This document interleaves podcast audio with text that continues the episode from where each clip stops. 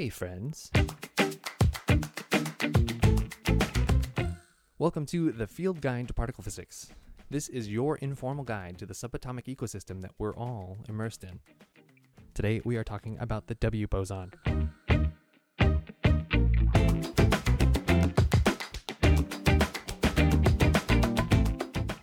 With a mass of 80.4 GeV, the W bosons are heavy particles.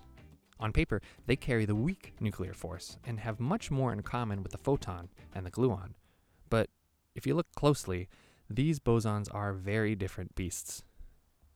The W's most glaring difference is that heavy mass. The photon and the gluon are massless, so in principle, they travel at the speed of light. The photon traverses the universe essentially unimpeded, while the gluons trap themselves into other nuclear particles. The W bosons might similarly trap themselves if not for the fact that they decay rapidly.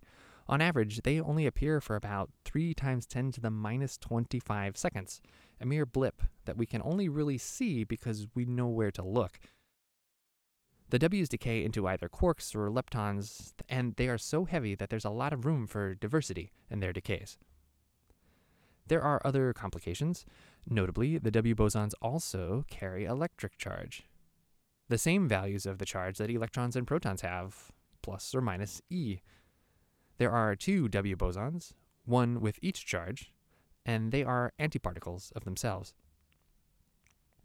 The appearance of the electric charge in a seemingly unrelated force has deep implications for particle physics that we will uncover after we've studied the Higgs.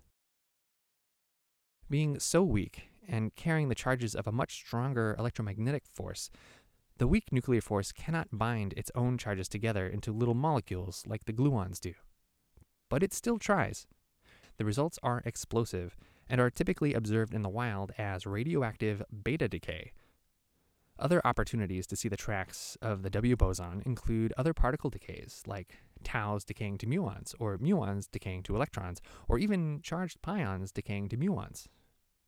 Something called K capture, where a nuclei eats an electron, is also evidence that a W boson was present. One final oddity about the W boson is that they, like their cousin, the Z, are all left handed. This is a technical fact mired in technicalities, but suffice it to say, the W bosons can only communicate with particles that are spinning clockwise relative to their motion. Under the right circumstances, as originally laid out by the famous Wu experiment, you can see the W bosons decaying to electrons that only go to the left, not to the right. Why the W's should prefer left handed particles kind of remains a mystery, although it is almost surely related to a host of oddities involved with the neutrino's mass.